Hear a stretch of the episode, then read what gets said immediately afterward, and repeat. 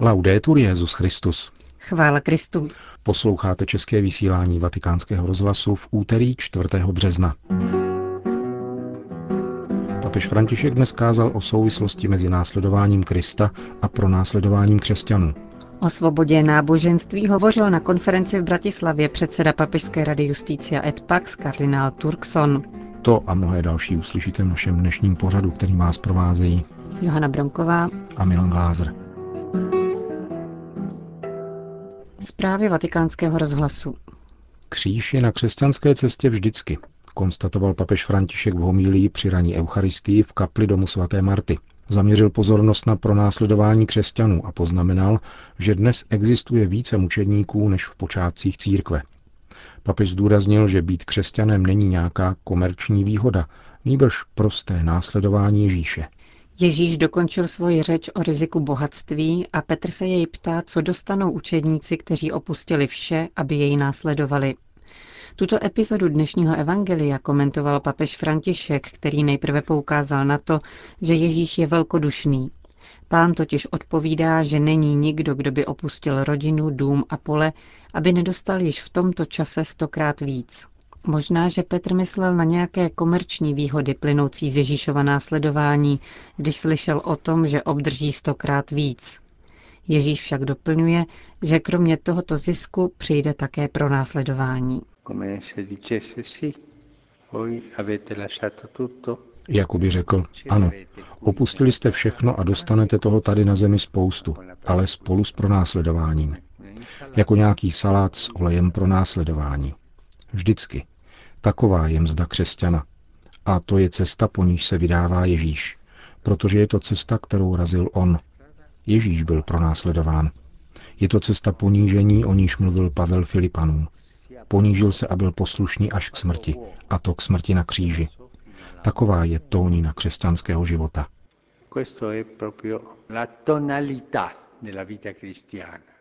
Tak je tomu také v blahoslavenstvích, pokračoval papež. Ježíš říká, blahoslavení jste, když vás budou kvůli mě tupit a pronásledovat. Jedno z blahoslavenství je tvořeno pronásledováním. Učedníci hned po seslání Ducha Svatého začali kázat a nastalo pronásledování. Petr šel do vězení, Štěpán byl zabit a potom i další učedníci až do našich dnů.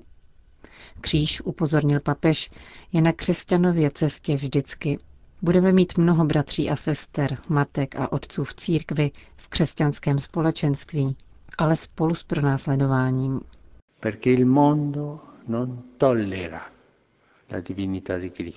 Protože tento svět netoleruje Kristovo božství, netoleruje zvěst Evangelia, netoleruje blahoslavenství.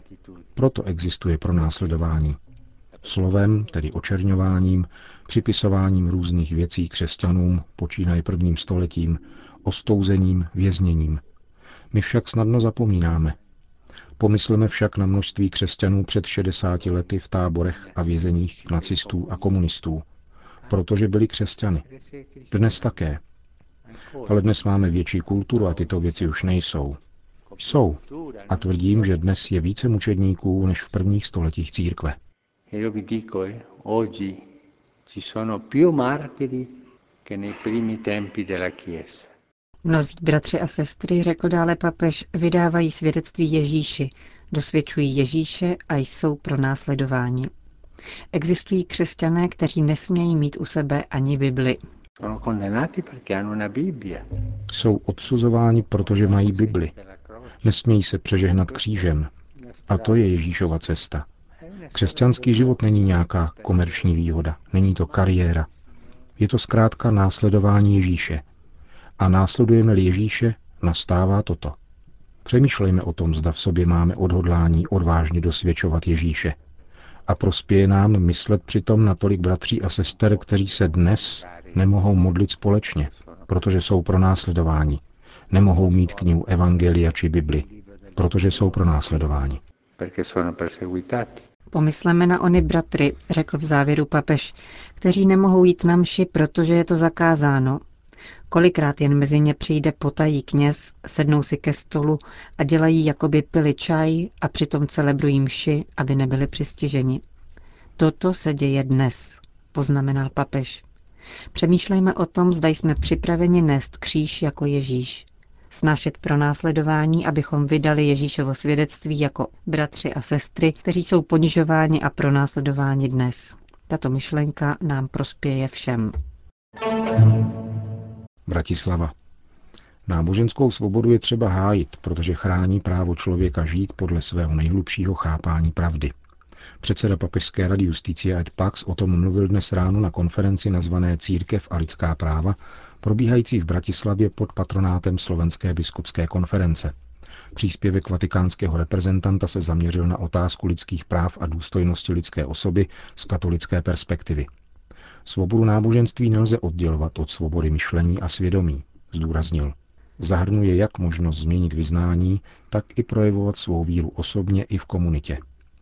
Kardinál Turkson poukázal také na dva hlavní problémy, s nimiž se dnes náboženství potýká. Na jedné straně sekularismus, který redukuje náboženství na soukromou záležitost, a na straně druhé fundamentalismus, který, jak řekl, je falzifikací náboženství, protože nepřipouští smíření a boží pokoj. Proto je třeba klást důraz na náboženskou výchovu, která pomáhá chápat, jak velkým všeobecným přínosem může být víra. Kardinál Turkson se zastavil také u problému relativistických koncepcí, které omezují pole aplikace lidských práv. Tvrdí totiž, že jejich význam je proměnlivý v závislosti na kultuře, politice a společnosti.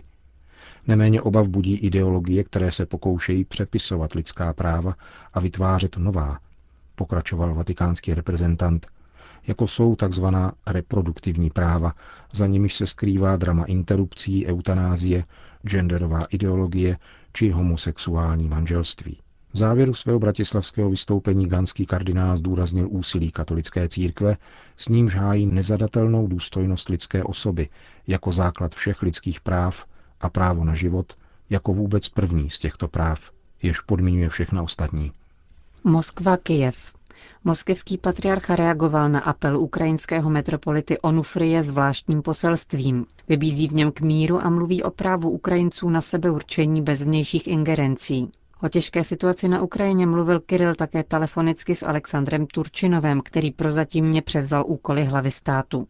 Nejvyšší představitel ruského pravoslaví prosil Alexandra Turčinova, aby současná vláda v Kijevě udělala všechno, co je v jejich silách pro zmírnění útrap obyvatel a aby nedopustila diskriminaci z národnostních a náboženských důvodů.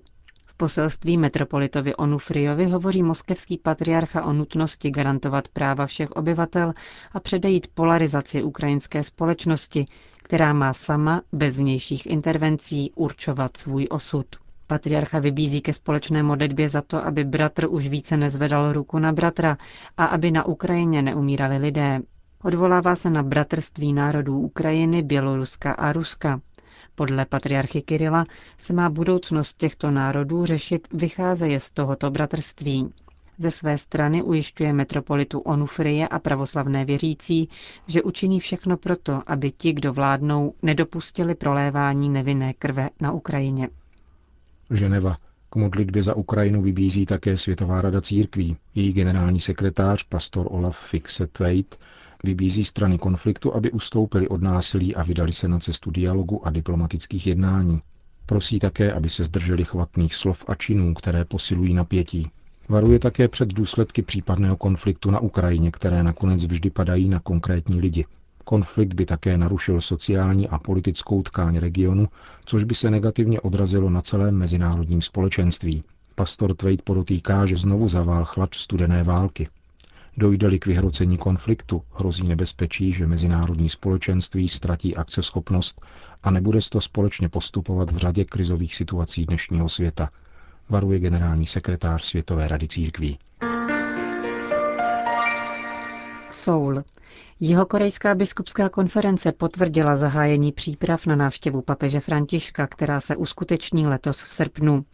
Jak se uvádí v její notě, vatikánský tým už navštívil oblast Dejeon, kde bude ve dnech 13. až 17. srpna probíhat Azijský den mládeže, stejně jako místo, kde proběhne kanonizační mše svatá, při níž papež svatořečí 124 korejských mučedníků.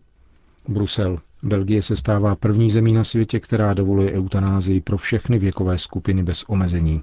V neděli 2. března král Filip podepsal zákon o eutanázii pro děti a mladistvé.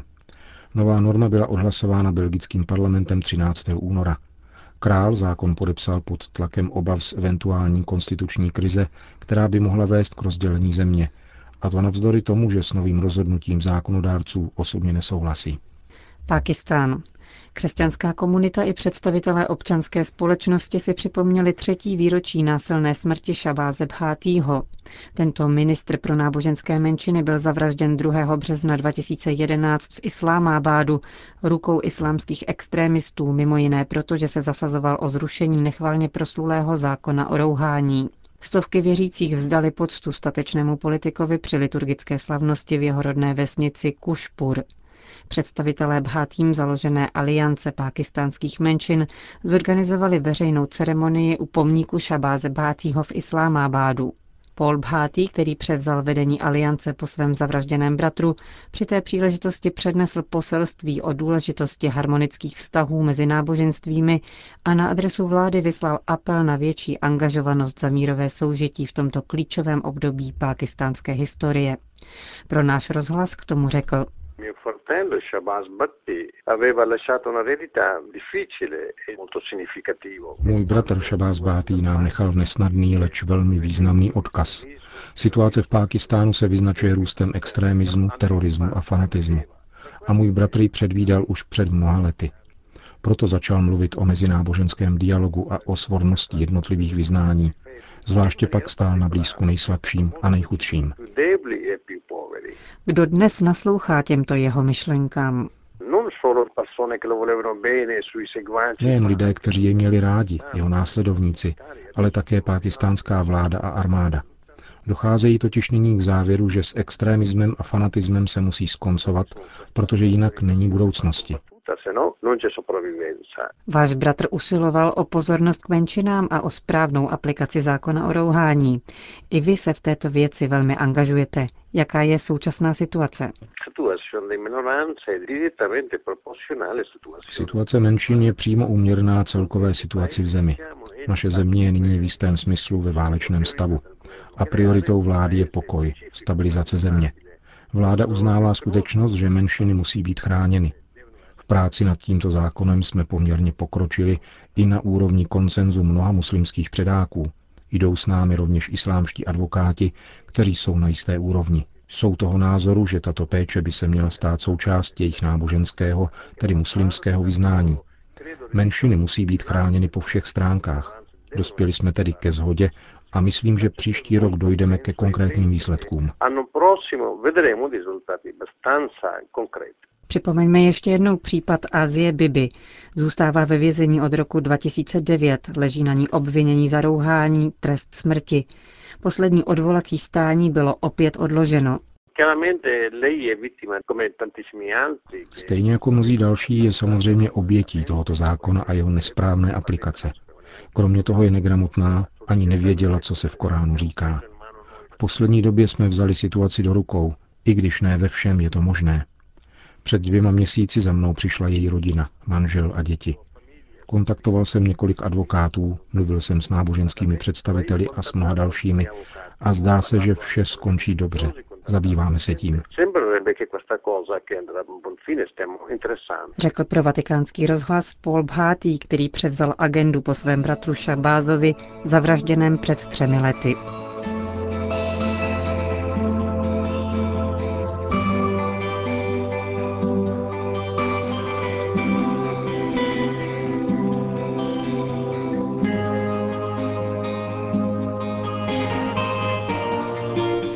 české vysílání vatikánského rozhlasu. Chvála Kristu. Laudetur Jezus Christus.